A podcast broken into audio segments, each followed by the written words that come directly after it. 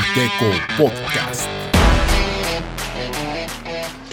Muy buenas tardes a toda la gente que nos escucha el día de hoy. Estamos aquí con un nuevo episodio de Geeko Podcast para traer las novedades más importantes de esta semana. ¿Cómo estás, Fred?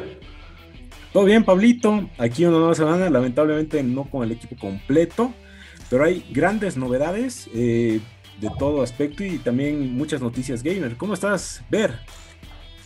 Hola chicos, todo bien acá, eh, sumándome una vez más, teniendo el placer de acompañarlos a ustedes y a la comunidad, esperando aportar como siempre. Eh, como vos dices, esta vez no nos acompaña Rick, el experto en DC, pero bueno, vamos a tratar de, de llenar su espacio de la mejor manera posible. Ahí le mandamos un gran abrazo a Rick que por motivos del laburo pues no puede acompañarnos hoy, pero como bien dices, ver, vamos a tratar de llenar un poco ahí su, el- la falta de conocimiento que, que nos está dejando. Eh, vamos a empezar chicos eh, hablando un poco del MCU y las novedades que nos trajo esta semana. Empezando con este tráiler de Shang-Chi o este avance de Shang-Chi nuevo que, que se lanzó, ¿no? Se lanzó hace, un- Avance, sí, sí, hace sí. un par de días, si no me equivoco, o el de ayer. Creo que sí. No, La verdad no lo viste. No sé si, si tú lo viste, Fred, pero Lo creo que mucha info, muchas novedades así, medio que no nos suelta, ¿no? O sea, mucha info importante, creo que no, no nos está aportando.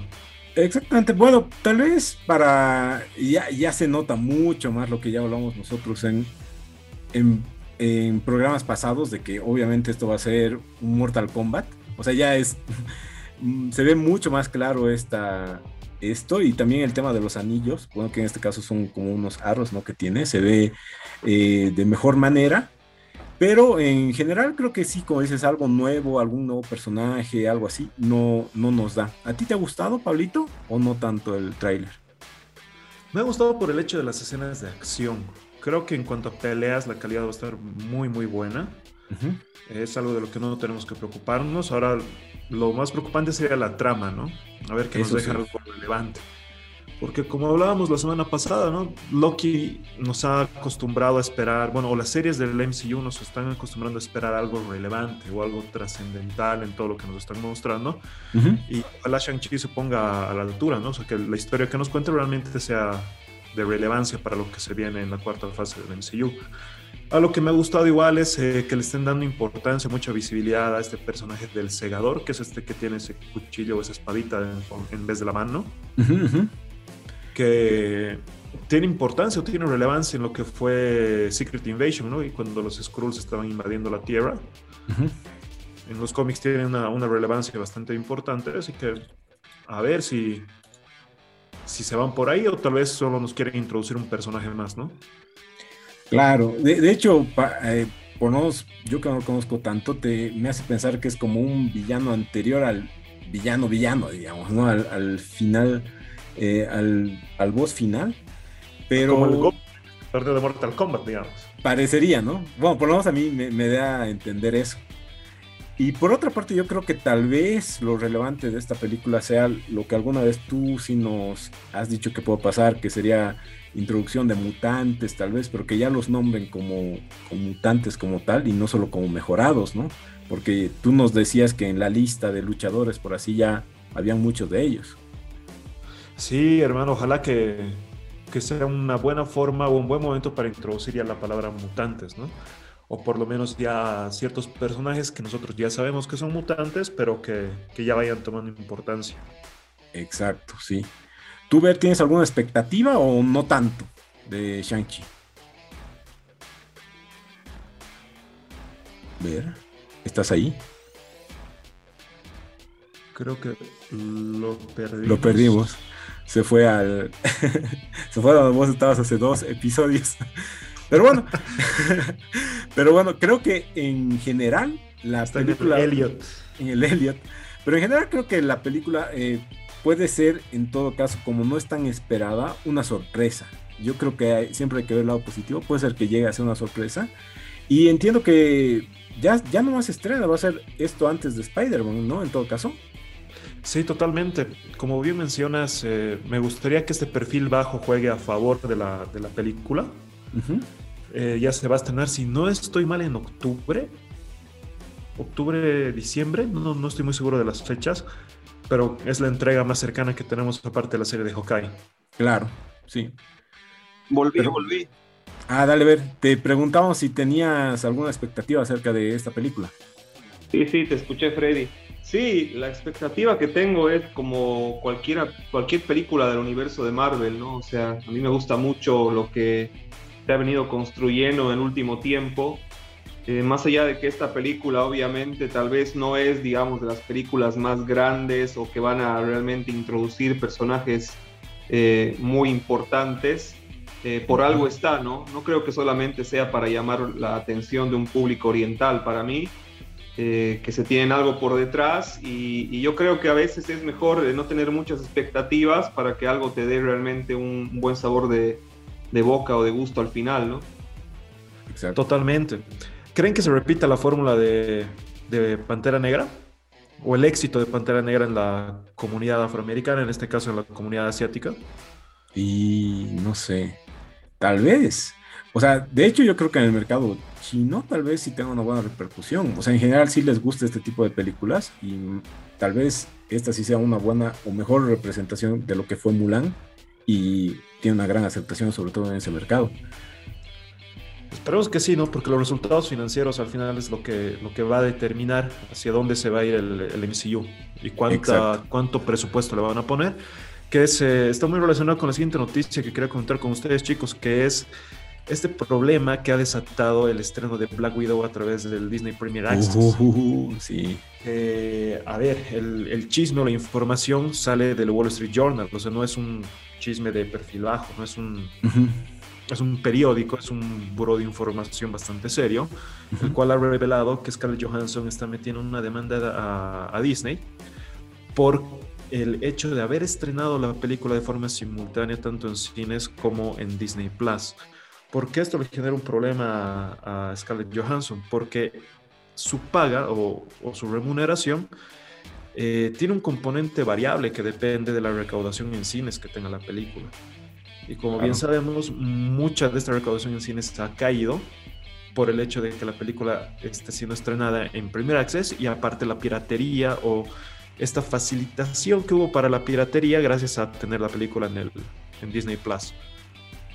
Sí, bueno, eso es lo que ya de hecho lo veníamos comentado desde el año pasado, cuando se estrenó Trolls, que es de acuerdo a, los contratos, o por ejemplo en su momento justo era Anna Kendrick y Justin Timberlake que se quejaban de esto, de, de que ellos sí o sí necesitaban que estas películas se estrenen en cines porque sus contratos, o sea, además de recibir tal vez una paga, un porcentaje de estos era por la recaudación en, en el cine. En el caso de Scarlett Johansson es peor porque ella también recibiría de esta película una remuneración por ser productora. Entonces no es solo por actriz en este caso. Eh, en todo caso, lo, difícil yo creo que ha sido ya las negociaciones, porque bueno, hoy día se, reveló de que Kevin Feige eh, apoya la posición de Scarlett Johansson y él eh, personalmente acudió con con los de Disney para decirles que esta película no se estrene en Disney Plus con Premier Access, sino cuando tenga que estrenarse después de, creo que es dos meses o un mes en el cine. Eh, más allá de este motivo, por, por otros motivos que, él veía conveniente. Pero no hay que olvidar que de hecho creo que Disney por su parte ha hecho lo mejor em, o, o, la mejor buena fe, entre comillas, por así decirlo, ya que ha retrasado esta película un año literal la podría haber lanzado el año pasado cuando debía y sin Premier Access. Entonces tal vez ahí sí hubiera sido una pérdida muchísimo más grande para Scarlett Johansson. Entonces es como que una... Yo, yo por lo menos estoy en una posición no, no, no de un lado ni del otro, pero creo que podrían haber llegado a un mejor acuerdo, ¿no? Tal vez eh, dar un porcentaje de estas ganancias de, Disney Plus, porque lo bueno es que ahora como no tienes el intermediario que es el cine, eh, te llega mucho más dinero que antes te llegaba. Totalmente, no sé qué, dices tú, Vera. ¿Estás de acuerdo con esta posición que tiene Scarlett ahí para meter la, demanda y crees que pueda lograr algo con esto? Lo que pasa es que más allá de la demanda y más allá de lo que está pasando, aquí hay que ver dos cosas, ¿no? No, yo creo que no solamente es Scarlett Johansson, sino es todo su equipo, digamos, eh, de legales, ¿no? La parte jurídica en cierto modo hay que cumplir contratos, ¿no? Y si los contratos no se cumplen, se accionan de, de una manera específica, ¿no? Y por otro lado, eh, para que esto haya trascendido hasta el conocimiento público, eh, te habla mal también de cómo seguramente respondió a la demanda o a la queja eh, la gente de Disney, ¿no? Porque muchas veces muchas demandas o muchas quejas que al principio no son formales se pueden arreglar por detrás, ¿no? Entonces, digamos, viene Scarlett con todo su equipo, plantea lo que pasó, eh, quiere una, una remuneración de tal modo y Disney para no agitar las aguas, siendo una empresa tan grande y generando tanto dinero, lo podía haber cerrado de alguna manera, ¿no?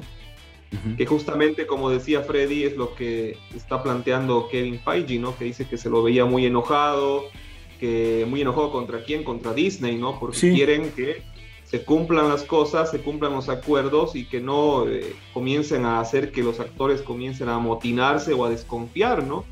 Porque si no, después eh, esto es, digamos, como la primera, la primera piedra y después se va a armar eh, tremendo despelote, ¿no? Exacto.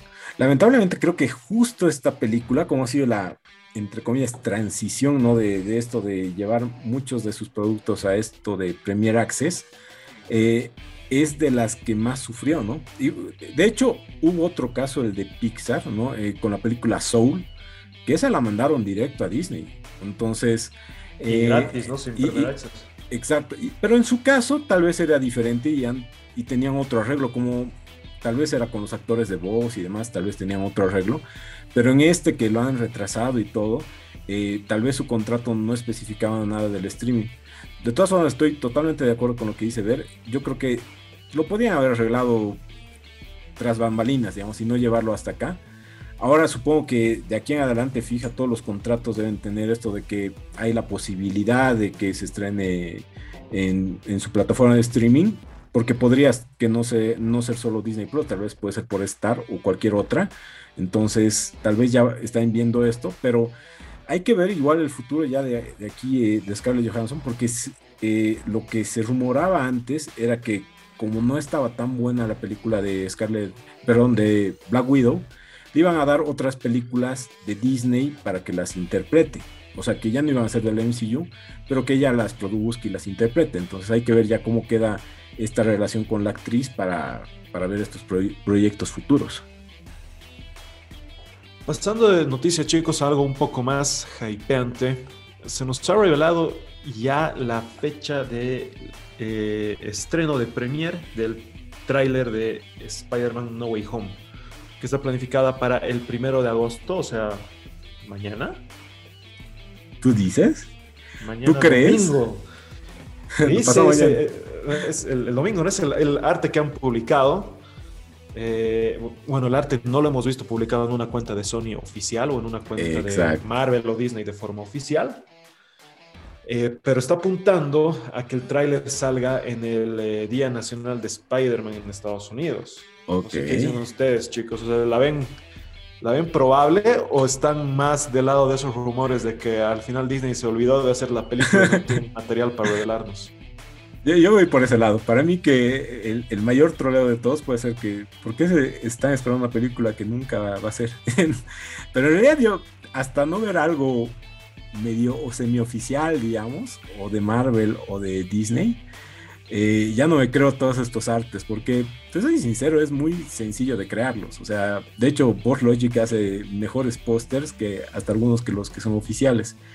Entonces, yo, yo creo que no. Creo que no va a haber eh, tráiler y yo, yo especularía, como alguna vez hemos dicho, que van a lanzar un tráiler así muy cercano a la fecha de estreno, digamos el primero de diciembre, así a días de que se estrene. Tal vez porque tiene unas grandes sorpresas, o tal vez porque le siguen haciendo modificaciones a la película. Yo, creo que va por ahí. ¿Tú, Ver, piensas que sí va a haber tráiler? Mm, yo creo que algo se va a revelar. Sí, un tráiler, pero por ahí alguna confirmación o por ahí sobre qué va a ir la película.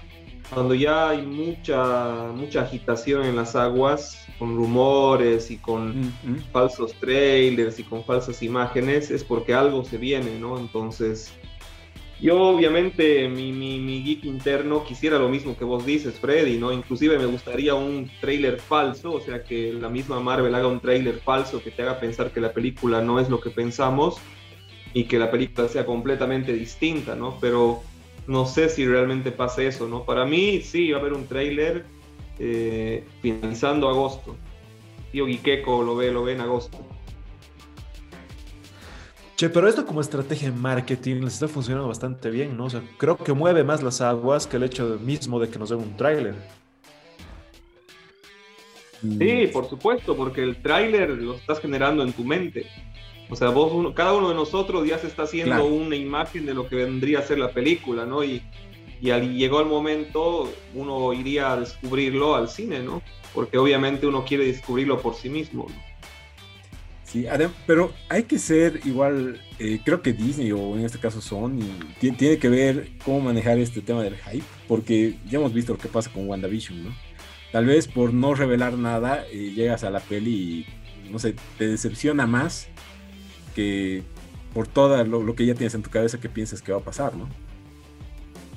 Entonces creo que ahí, tal vez... Es muy complicado manejar ahí el hype de la gente.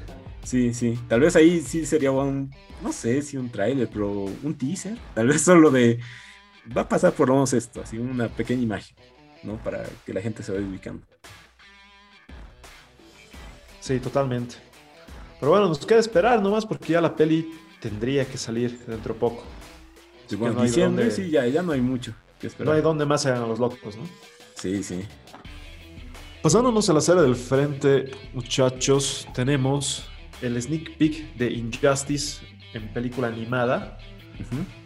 Que no sé si han podido ver este sneak peek, pero está brutal. Me gustó, me gustó. Eh, sobre todo ver ese Superman eh, enojado, furioso, tal vez sí lo, se lo puede decir. Eh, y con una pintita un poco más desarreglada de lo que siempre se lo presenta en animación.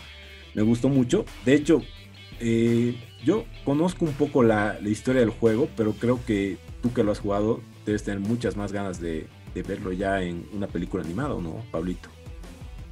Hermano, es que esta historia es brutal, no solamente por el juego, sino por los cómics, que te muestran, pues, saber qué, qué pasaría si a Superman se le, se le un tornillo, ¿no? O sea, qué pasa si realmente le mueven el cerebro. Y el villano perfecto para hacer esto es, pues, el Joker, ¿no? Claro. Eh, no, no, sé si estoy bien en la historia, ahí nos falta la, ayuda de Rick, pero eh, Joker no sé si mata a Luisa Lane o hace que Superman la mate. Pasa algo ahí, ¿no? Con Luisa, como siempre. Exactamente, que hace que, justamente Superman caiga ahí en un descontrol total y trate de asumir pues el control del mundo, ¿no? Que quiera controlar absolutamente todo porque sus poderes le dan para hacer esto y se crea, se crea una especie de, de rivalidad o de guerra entre los mismos superhéroes y supervillanos, ¿no? Que tenemos por un lado el bando de Superman y por otro lado el, bando de Batman. Que aquí al final vemos a Superman desplegando todo su poder para tratar de controlar el mundo, ¿no? Exacto. Entonces, ¿puedo jugar el juego, revisar los cómics de, Injustice, ver? Sí, sí, sí.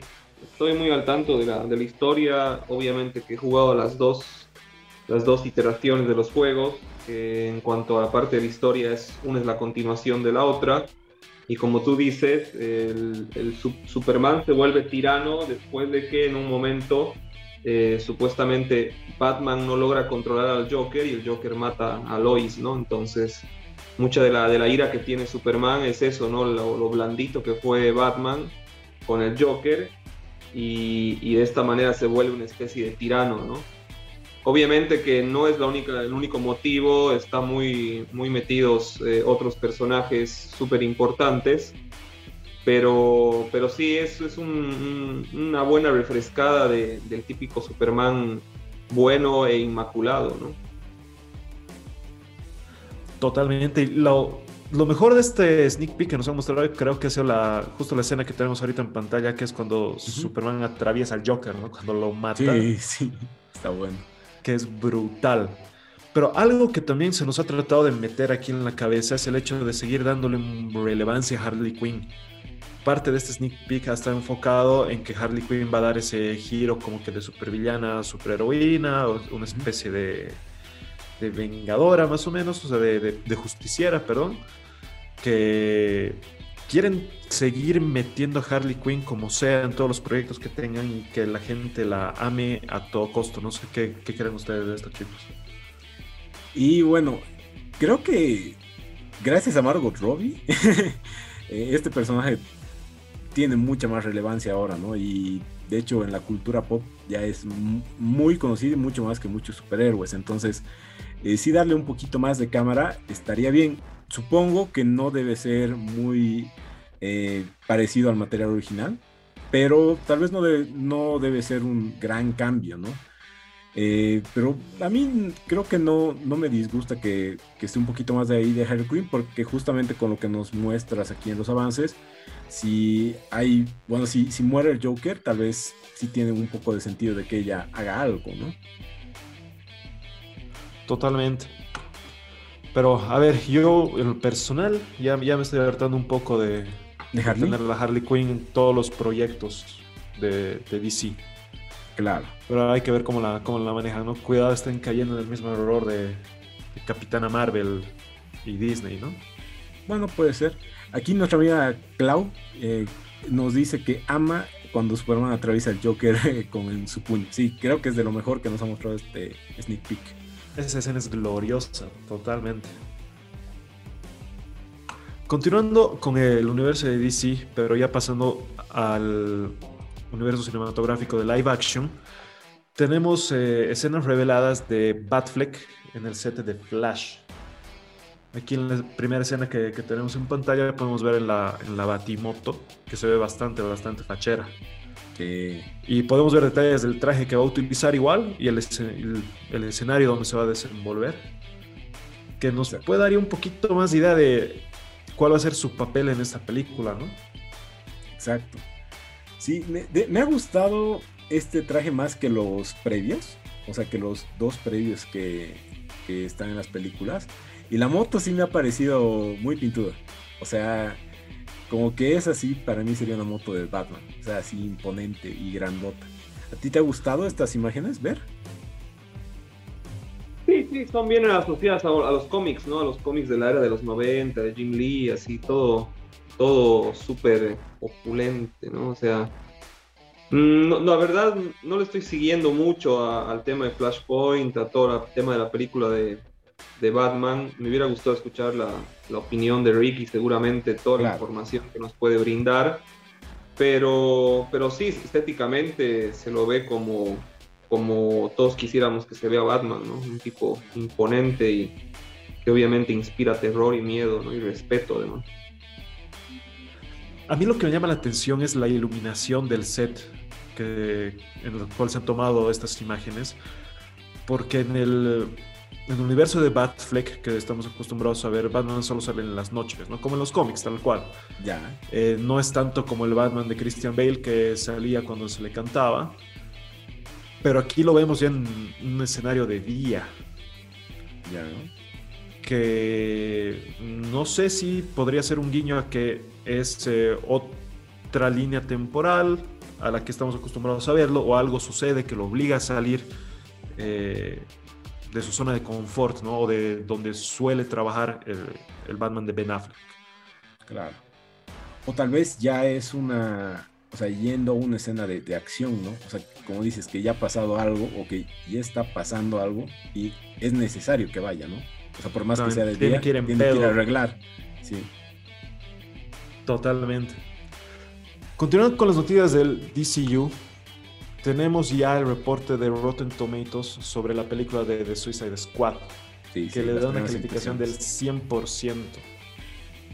Me parece bien, me parece bien de acuerdo a, lo, a justamente todo lo que estábamos especulando y un poco lo que, lo que Rick nos contaba de su amigo Insider.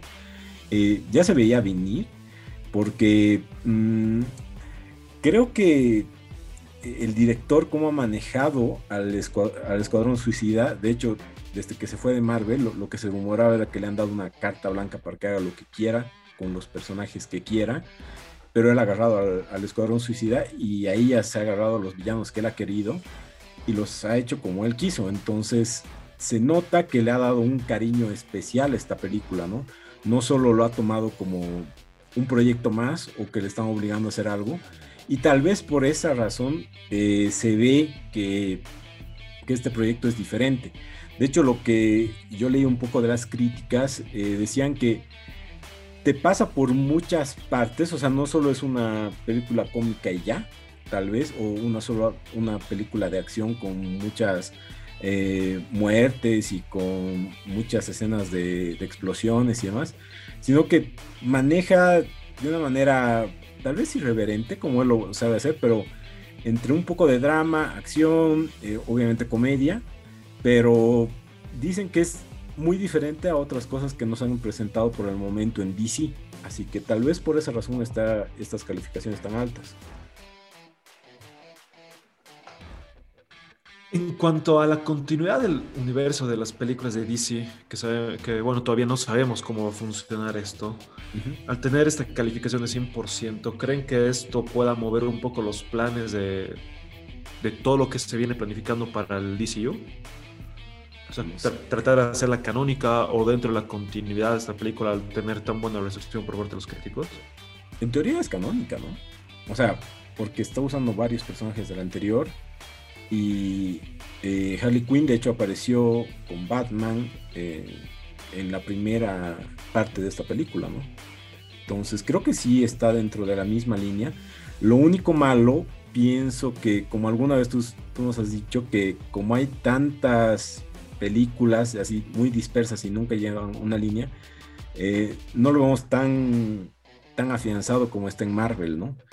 Pero creo que esto no les mueve mucho a esos a los de DC porque en su momento Wonder Woman tuvo una gran peli, bueno, solo le han hecho la segunda y no ha sido tan buena. Aquaman tiene buena recepción y recién están haciendo la segunda, entonces con esta tercera y además con un poco lo que decías que ya hay tres películas en las que sale Harley Quinn. No sé si sigue estos proyectos de Suicide Squad, pero no sé tú qué opinas, Ver. Mm, yo creo que a esta altura a mí me parece sinceramente que el universo de DC es ya insalvable en cuanto a darle una coherencia y que cada película tenga relación o que lleguen a encuadrarse como el universo de Marvel. Yo pienso que Marvel ha tenido esa genialidad de hacer un proyecto a, muy largo plazo y, no sé, digamos a 10 años y seguramente la nueva fase igual es a 10 años, entonces te marca la cancha, ¿no? Realmente para lo que puedes hacer y para lo que no puedes hacer, independientemente del director o de la visión artística. Honestamente, yo en la parte de DC no lo sigo mucho, no porque porque no me gusten las películas, sino porque hay algunas que no me llaman la atención para nada y bueno, tampoco las considero necesarias para, por ejemplo, entender alguna que otra. Por ejemplo, es el caso de este Suicide Squad, y yo la voy a ver porque, uno, me llamó la atención la temática y porque me gusta mucho el director, ¿no? Entonces, cuando yo la vea, no sé si me voy a preguntar si tiene relación con el Batman de Ben Affleck o si ah, hubiera hecho falta el Joker de Jared Leto, o qué está haciendo en este momento Flash. Yo creo que la voy a ver y la voy a disfrutar y se acabó, digamos.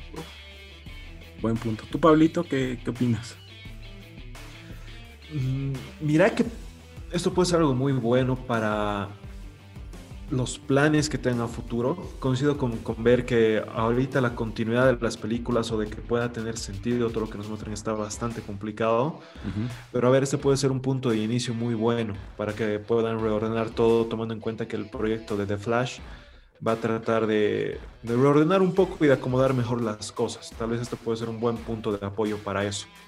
Claro. Por otro lado, me gusta el hecho de que eh, antes de tener ya este, este review de los críticos, se han animado a expandir un poco más, o ir un poco más allá de este universo que nos presenta Suicide Squad, o esta historia que nos presenta Suicide Squad con la serie de Peacemaker, ¿no?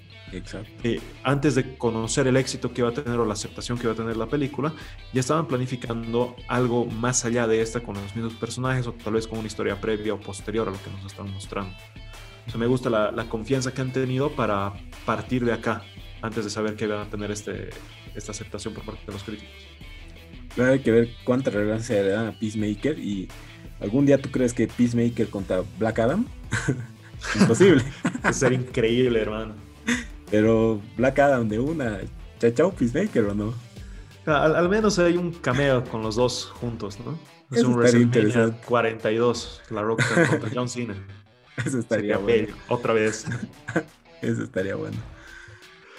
Pasando de tema, chicos, eh, ya saliéndonos un poco de lo que es DC y Marvel, se ha anunciado que eh, Netflix está preparando una serie live action de Pokémon. Buen Pokémon. como alguna vez hemos dicho, de las franquicias más rentables del mundo. Eh, se lo veía venir tal vez por el tema de, la gran recepción que se tuvo con Detective Pikachu. Muchos ya hablaban de una secuela, no en su momento, pero eh, volver la serie no, no me parece mal. Ahora, como siempre, hay que ver cómo le enfocarían. Supongo que va a ser algo para todo el público, no, no creo que se animen a algo más fuerte. habría que ver, creo, la historia, ¿no? más o menos por dónde va a ir, tal vez sean nuevos personajes, que sería lo ideal, no usar Ash, Misty, los demás que conocemos de las series animadas. Y tal vez lo ideal sería hasta una nueva región que nos presenten, tal vez una no tan explorada. Podrían usar la nueva, ¿no? Que usaron en, el último juego, con esta onda eh, que parece Londres, que parece el Reino Unido. Podrían ir por ahí. Eh, ahí yo creo que estaría algo diferente para presentar y estaría bueno para presentarlo en un live action pero eh, creo que ahorita es muy temprano para ver, para pensar si va a estar buena o malo. Lo que sí yo pienso que es algo que ya la franquicia eh, se, se, veía venir por, por toda la repercusión que, sí, que cada año tiene y además que quiere ir mejorando de a poco y llegar, renovarse por así decirlo, para llegar cada vez al público más joven y más joven. A ti Pablito, que te gusta Pokémon, ¿te gusta esta, esta idea de la serie? Me gusta mucho esta noticia. La, duda que me queda es que no sé si va o si Detective Pikachu va a formar parte, digamos, de la línea de lo que nos van a presentar en esta serie. Claro. Eh, me gustaría que, que, sí, por lo menos con un guiño a, la empresa, no, recuerdo el nombre, cuál es esta empresa que, que, que utiliza Detective Pikachu, pero me gustaría por el hecho de que han sabido manejar muy bien este esta transformación de los Pokémon en algo live action, entre comillas, ¿no? Eh, poder ver, digamos, ahí un Pikachu que no sea tan dibujo, sino poder ver la textura de su pelo, tener un Mr. Mime ahí que si te lo encuentras en tu cuarto en la noche te da un infarto con esa cara creepy que tiene, o tener un Psyduck que es eh, un pato totalmente animado. Me, me gustó mucho cómo han manejado esa animación o esa, ese cambio del dibujo a algo un tanto más live action de todos los Pokémon. Sí, de, hecho, tal vez eh, eh, con tu idea sería ideal que, o sea, se encuentre en este mismo universo, entre comillas, pero como te digo, tal vez en otra ciudad, ¿no? O sea, porque lo bueno de, de Pikachu es que está en una ciudad muy cosmopolita, ¿no? O sea, con, muchos Pokémon, muchos edificios y demás, pero ya cuando van, por ejemplo, al tema de la exploración, por así decirlo, para llegar justamente a esta fábrica, se ve que obviamente hay bosques, hay demás, hay otros pueblos que tal vez por ahí podría ir este tema de la serie. Tiber, ¿te, interesa esta serie o no tanto? Mm, desde ya, por ejemplo, la película de, Detective Pikachu no la he visto. Así que honestamente no sabría decirte si es algo bueno o malo que entren los Pokémon al mundo de live action sí vi, digamos, en los trailers que están muy bien realizados los Pokémon, digamos, que no son, digamos, ni grotescos ni muy caricaturescos. Pero habrá que ver la temática, ¿no? Si realmente es otra vez eh, la interacción de los Pokémon con los humanos o es realmente un tema de entrenadores y Pokémon que pelean, ¿no? También buen punto ver. Exacto. Aquí el buen Yajet dice, quisiera que aparezca Ash y Cristian dice un Ash mexicano para el tema de inclusión. Sería, sería bueno un guiño a los personajes eh, históricos, legendarios que tenemos, ¿no? Tomando en cuenta de que el Detective Pikachu ha transcurrido muchos años después mm, de lo mm. que se nos ha presentado en el anime pero ahí digamos que te cuenten de un entrenador legendario Ash Ketchum que se rompía contra legendarios y que nunca ganó una liga Pokémon, digamos, sería... De los profesores antiguos, ¿no? O sea, había un profesor Oak, qué tal cosa. Sí, sí, estaría interesante. Hay que ver cómo lo abordan. Creo que aquí lo más interesante, más allá del CGI, que la mayoría tiene fe de que va a ser similar al de la película, es la historia que nos presenten, ¿no? Totalmente.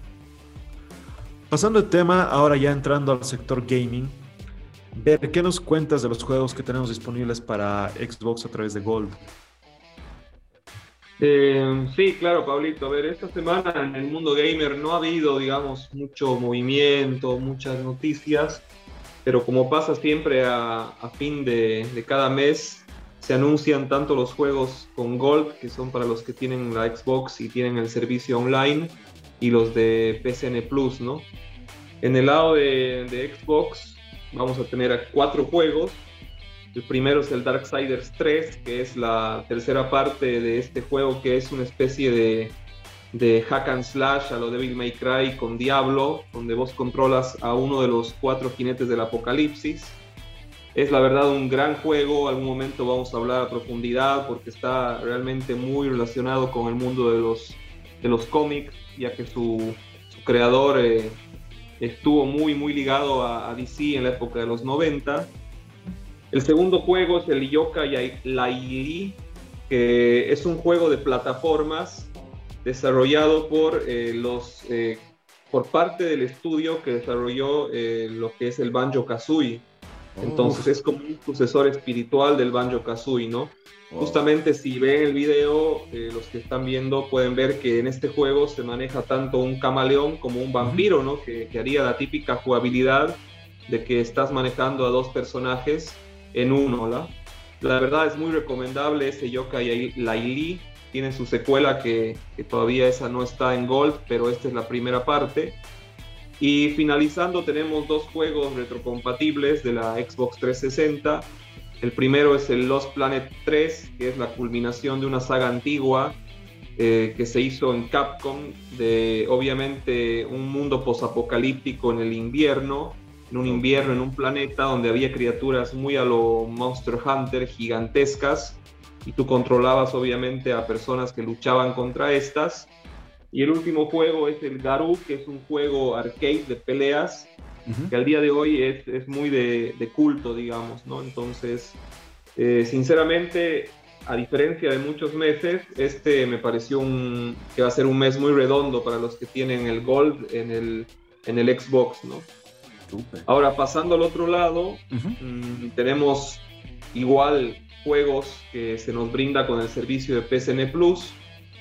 Y para mí este mes sí es uno de los meses más flojos, debido a que más allá de que yo sé que a Pablito le gusta mucho la, saga de Plantas vs. Zombies, y van a regalar ese, digamos, el que es el Plant vs. Zombies eh, Battle of Nakeville, que es la tercera parte, digamos, de, esta saga donde ya, ya no se juega, digamos, el típico juego de estrategia, sino más es un shooter entre los zombies y las plantas.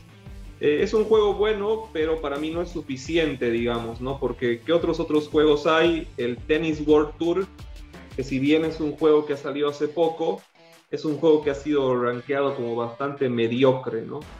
a la crítica no le ha gustado mucho porque no es un simulador de tenis, es más una especie de, exhibición de tenis con algunos elementos RPGs, en donde tú tienes que, no sé, darle a Federer, ir leveleándolo a Federer, digamos. No, o sea, Mario Tennis está mejor. Sí, eh, no, le veo mucho sentido, digamos, ¿no? O sea, ah. tengo mi Federer nivel 27, digamos, contra tu Nadal nivel 80, ¿no? O sea, no, la verdad... Pero ya es mejor mi Deli en nivel 70, digamos. Claro, obvio, mi, mi Delien nivel 70 le va a ganar a tu Federer nivel 21, no, no, no. La verdad a mí no me, no me llama la atención, ¿no? Y hay un último juego que es el Hunters Arena Legends, que es un juego de estreno que va a salir, que es un, un Battle Royale más, digamos, y que yo creo que va a ser uno más del montón y que va a pasar al olvido, ¿no? Porque a diferencia de muchos otros, eh, no, no usas tanto armas eh, de largo alcance como los Battle Royales que tenemos acostumbrados, sino espadas. Pero honestamente la estética a mí personalmente no, no, me llama y por lo que he estado viendo en algunos foros, no, no, no está levantando mucho interés, ¿no? Claro. Así que estos van a ser, digamos, las propuestas desde las dos, digamos, empresas más potentes en cuanto a consolas exceptuando la Switch, que para mí es otro, otro mundo, otro mercado. Aquí el buen Yahed nos comenta que eh, Avengers va a estar gratis. ¿Va a ser solo para PlayStation o también Xbox Ver? Eh, no, lo que yo sé es que no sé si es, son tres días o una semana. Creo que sí, ¿no? Que, que va a estar free, digamos, el Avengers.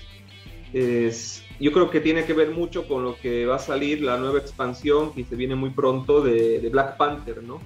Entonces, a manera de promocionarlo, lo han liberado eh, un par de días o por ahí una semana.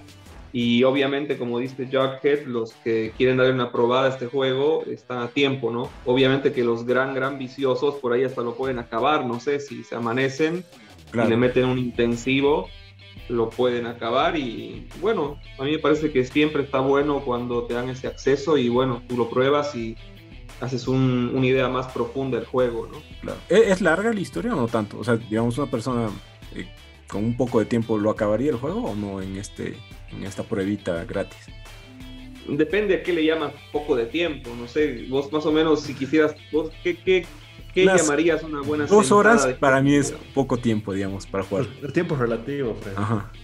Es, es Sí, por día, No, digamos. me parece que para muy poco, pasarlo ¿no? vas a necesitar por lo menos unas 15 a 20 horas, entonces Ya, si te lo van a dar 5 días, no, no te Tres. alcanzaría. tres horitas por día, ahí tal vez sí, ¿no? Si dices que son 15 horas. Sí, yo creo que los que realmente le meten duro, unas 6, 7 y sí, en 3 sentadas lo acaban, ¿no? Ahora, yo que lo estoy jugando con Rick, el juego es, es un juego para ir rejugándolo mucho, digamos, ¿no? Porque hay un tema de, también del leveleo de personajes, entonces yo creo que es bien estratégico como para que te Ah. enganche y después eh, por ahí te lo quieras comprar. Lo ¿no? compras, claro.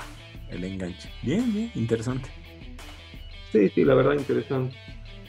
O sea, pero en cuanto al PS Plus, son juegos muy de célulos que están liberando, ¿no? O sea, juegos que perfectamente en un celular te podrían funcionar. Como el Plantas vs. Zombies, que yo me he quedado con, con la decepción del juego, que me lo compré para Switch cuando salió y no vale lo que pagaba. Y el de tenis igual, o sea, muy, muy juego de celo, o sea, te puedes descargar el mismo juego gratuito para tu celo en otro, o sea, con otros desarrolladores, ¿no? Mm, sí, sí, y mira que generalmente o últimamente en, en los meses, en los juegos mensuales de PlayStation Plus han ido saliendo buenos juegos y todo lo contrario en los juegos Gold de Xbox, ¿no? Yo creo que oh, este mes se han invertido los roles, ¿no?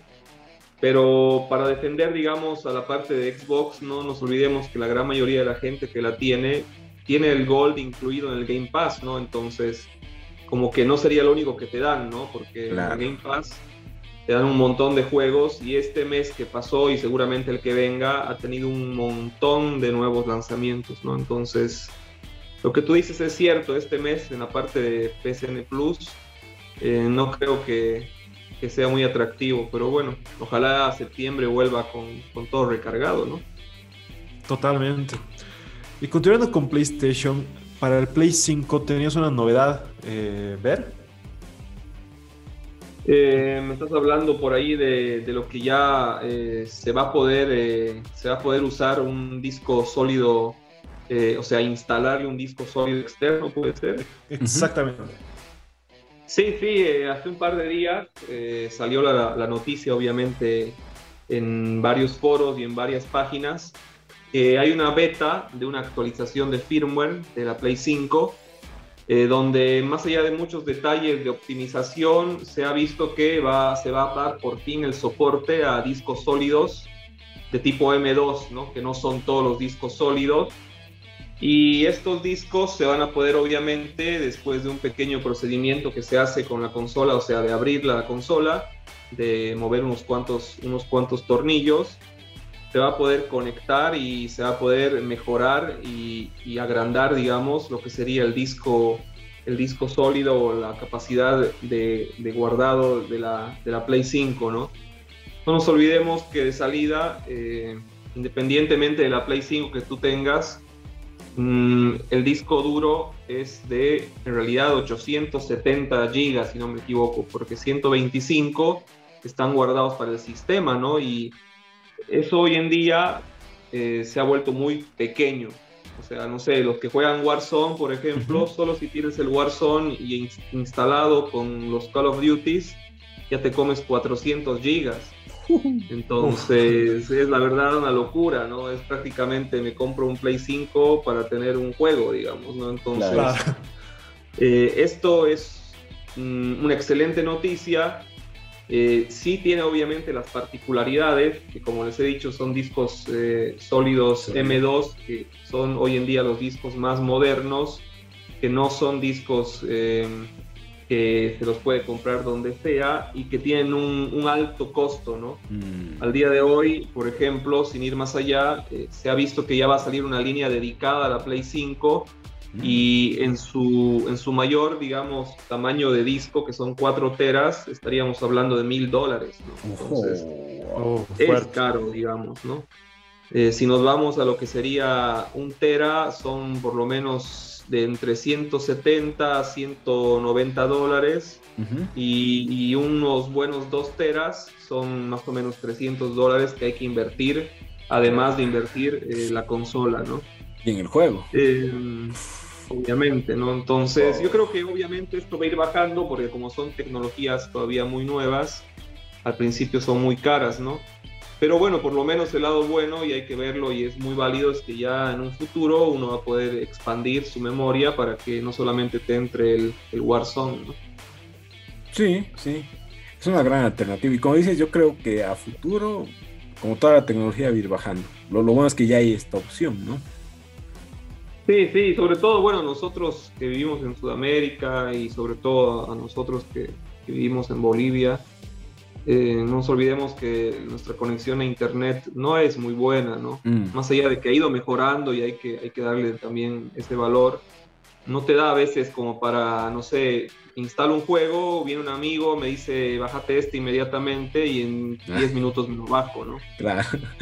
Cosa que en otros países sí da, ¿no? Porque obviamente hay conexiones de más de un giga, entonces te puede dar tener y bajártelo el Warzone dos veces en una noche, ¿no? Pero en este caso no, no es así, ¿no? Entonces es algo que necesitamos eh, mucho. Claro, acá incluso te llega una actualización del Warzone y GG ese día no juegas, ¿no? Tal cual, tal cual. Entonces es algo más que bienvenido, obviamente no para todos los bolsillos, pero va a ir bajando como todo, ¿no? Toda la tecnología en algún momento baja de precio y se va a hacer más atractivo, ¿no? Ahora, Seguramente la próxima versión del Play 5, o sea, la, primera, la próxima reversión, yo creo que ya va a tener dos teras. Para mí, ¿no? Ojalá. Claro. Y en cuanto a Xbox, ¿hay alguna contranoticia a esto? ¿O cómo funciona el tema del almacenamiento para Xbox Ver?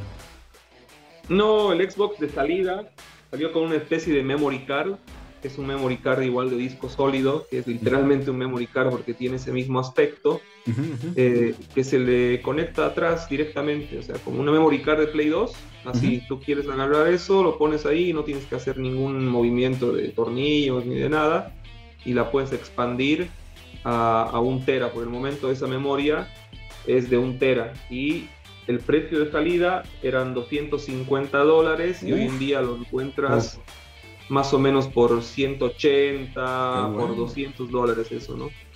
Eh, es muy práctico, digamos, ¿no? Se mete en la ranura de atrás y se acabó, comienzas a usarlo, ¿no? Mm, por otro lado, como el tema del Xbox eh, juega mucho con la retrocompatibilidad de juegos de Xbox 360, juegos de la primera Xbox e inclusive juegos de Xbox One, todo lo que no es propio de Xbox Series S o X o que tiene un update eh, de nueva generación, se puede arrancar desde un disco que no es sólido externo, digamos, ¿no? Entonces, eso está muy bueno. Ojo que igual en Play se puede hacer solo con los juegos de Play 4. Ah. Para los que no saben, mm. digamos, ¿no? Pero, pero en algún momento también ya van a comenzar a salir los juegos solamente de Xbox Series X, de Xbox Series S o de Play 5 y esto se va a volver como que una obligación, ¿no? Exacto. Y para cerrar el sector gamer, tienes una reseña para nosotros esta semana. Sí, sí, sí, la verdad que sí. Em, les estaba queriendo hablar un poco de un juego que por fin tenemos en consolas, eh, sobre todo en la parte de lo que sería la consola de Microsoft, que es el Flight Simulator, eh, que para los que tienen algún conocimiento de PC, es realmente el benchmark, o sea, realmente la prueba de fuerza para ver qué tan potente es tu, computadora, digamos, ¿no? así como en la época de los 2000, el Crisis, no sé si se acuerdan de ese juego, era realmente el juego para ver si tu, si tu computadora era potente o no. En este momento, este Flight Simulator es el juego para realmente ver si tienes o no una, una PC que, que, realmente vale la pena, ¿no? Y en este caso, eh, después de mucho tiempo anunciado, por fin salió el port del Flight Simulator eh, para la Xbox Series S y para la Xbox Series X. Y honestamente, eh, más allá de que el juego me parece que es para un nicho muy específico, porque obviamente no vas a tener como en un Ace Combat o como en un Star Wars Rock Squadron combates o esos vuelos frenéticos donde haces piruetas o algo así. Es un juego demasiado lindo, digamos, ¿no? Es un juego que para mí, eh, hasta el día de hoy, de lo que yo he visto, es el juego más fotográfico que he visto, ¿no? Además de que es un juego donde tú piloteas todo el mundo, o sea, está todo el mundo realmente vos eh, dibujas un, puedes dibujar, digamos, un recorrido de tal aeropuerto a tal lugar, digamos, quiero ir desde La Paz hasta Los Ángeles, eliges el tipo de avión y realmente si tienes tiempo es un espectáculo para la vista, o sea, realmente eh, hay lugares del mundo que se van actualizando en tiempo real y que realmente son, son hermosos para ver, lugares que son tanto naturales como artificiales, que cuando uno pasa por abajo se ve, pero con todo el detalle y toda la claridad. Es un juego que está desarrollado con una tecnología eh, que está captando en tiempo real, si tú quieres, el radar, o sea, todo lo que es el clima en el mundo entonces, si en esta parte del mundo hay una tormenta y tú estás volando justo por ese lado, vas a entrar una tormenta, puedes ver huracanes, puedes ver, o sea, es, es una locura, o sea, sinceramente, yo he hecho dos vuelos, he hecho un vuelo desde Buenos Aires hasta Río porque quería ver más o menos cómo funcionaba el juego y la verdad, eh, eh, las ciudades son idénticas, o sea, idénticas y además te muestran los landmarks, te muestran los lugares más claves de cada ciudad es un juego que te relaja, a mí me ha relajado un montón porque no me doy cuenta, pasó una hora y seguía volando ahí por el campo y veía lo que había, las cosas que se podían ver. Y después le he metido un vuelo eh, en el Himalaya, digamos, ¿no? Porque me ha mostrado que se podía hacer un, un, tour, digamos, no guiado, pero te iniciaban o te lanzaban directamente a lo que son las cadenas del Everest. Y la verdad he hecho un vuelo por ahí y nada, me quedo con la boca abierta, ¿no? Porque lo veía así realmente como si estuviera ahí, digamos, volando y veía cómo la gente, no sé, puede alcanzar a llegar a subir a pie eso, digamos. O sea, me daba miedo viéndolo en un juego, ¿no? Entonces no me quiero ni imaginar lo que debe ser viéndolo en persona y encima subiéndolo a pie, ¿no? Entonces, eh, si los juegos van a venir siendo así en un futuro, la verdad, eh, nos espera una cosa muy buena. O sea, realmente se va a ir aproximando cada vez más a un realismo fotográfico. Y, la verdad es muy bueno. Fotos, ¿no? ¿Qué dices? No te escuché, Paulito. Perdón, te decía que este juego lo utilizan en entrenamiento para los pilotos.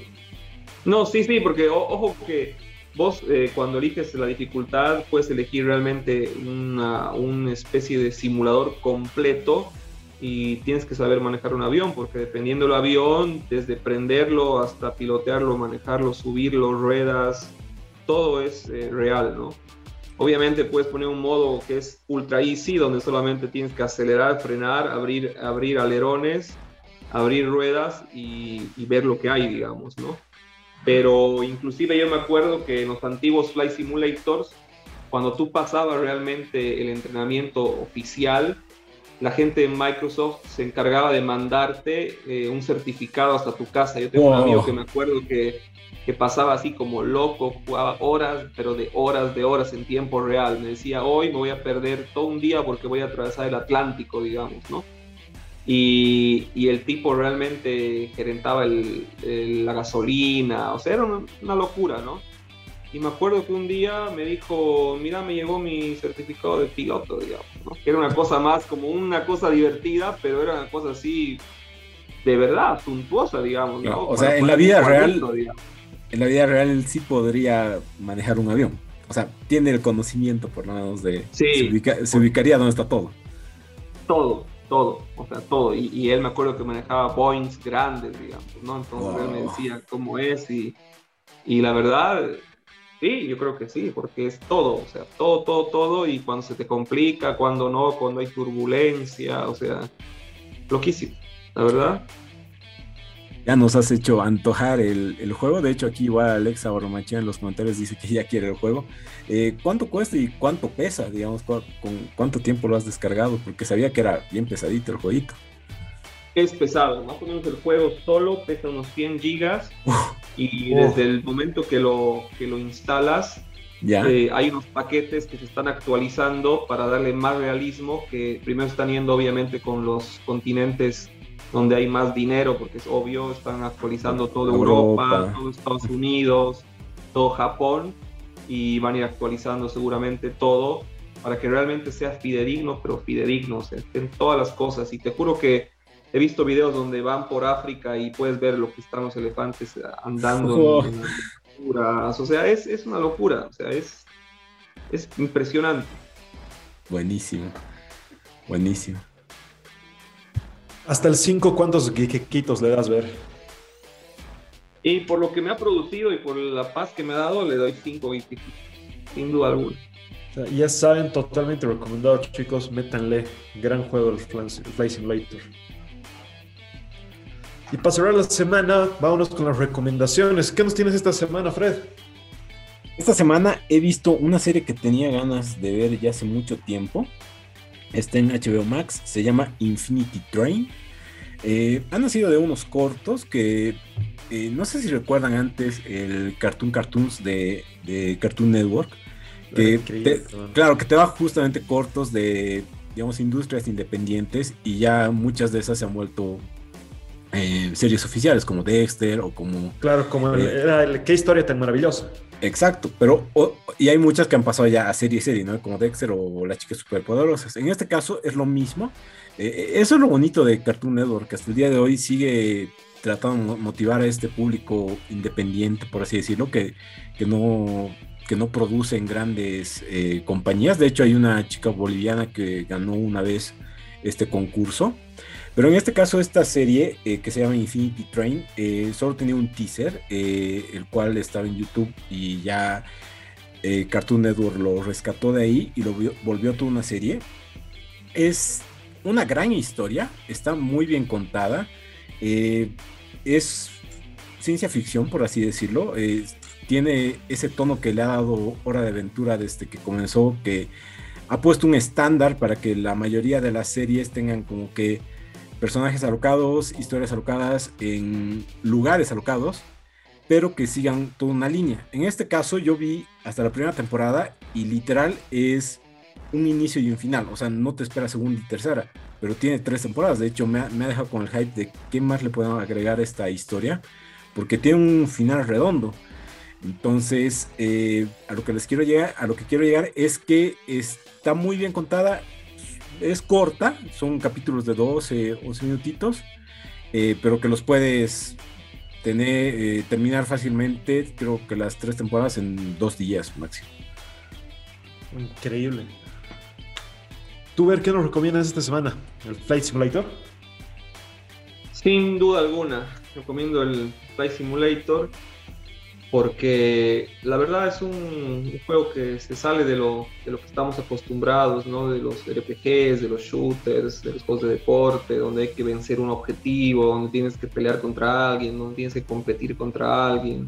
La verdad, 100% recomendado. Y también voy a recomendar algo que todavía no ha salido, pero he estado viendo muchos, muchos videos, y es el juego de Aliens que se viene, que se viene en agosto que es el Alien Fire Team Elite, que va a salir para todas las, todas las consolas y que realmente para los fanáticos de Aliens, para mí es un juego, digamos, que muchos soñamos, ¿no? Que es eh, encarnar a, un grupo de, de, marines coloniales que van a entrar a naves eh, infestadas por aliens, por todas las variedades de aliens, y van a tener que hacer una carnicería, ¿no? Obviamente para cumplir un objetivo. Eh, es un juego de un estudio eh, muy nuevo, que va a ser su primer juego, pero es un juego que tiene mucha, mucha, mucha pinta y, realmente tiene mucho que ver con la segunda película de Aliens, de las antiguas, ¿no? Del, de Colonial Marines.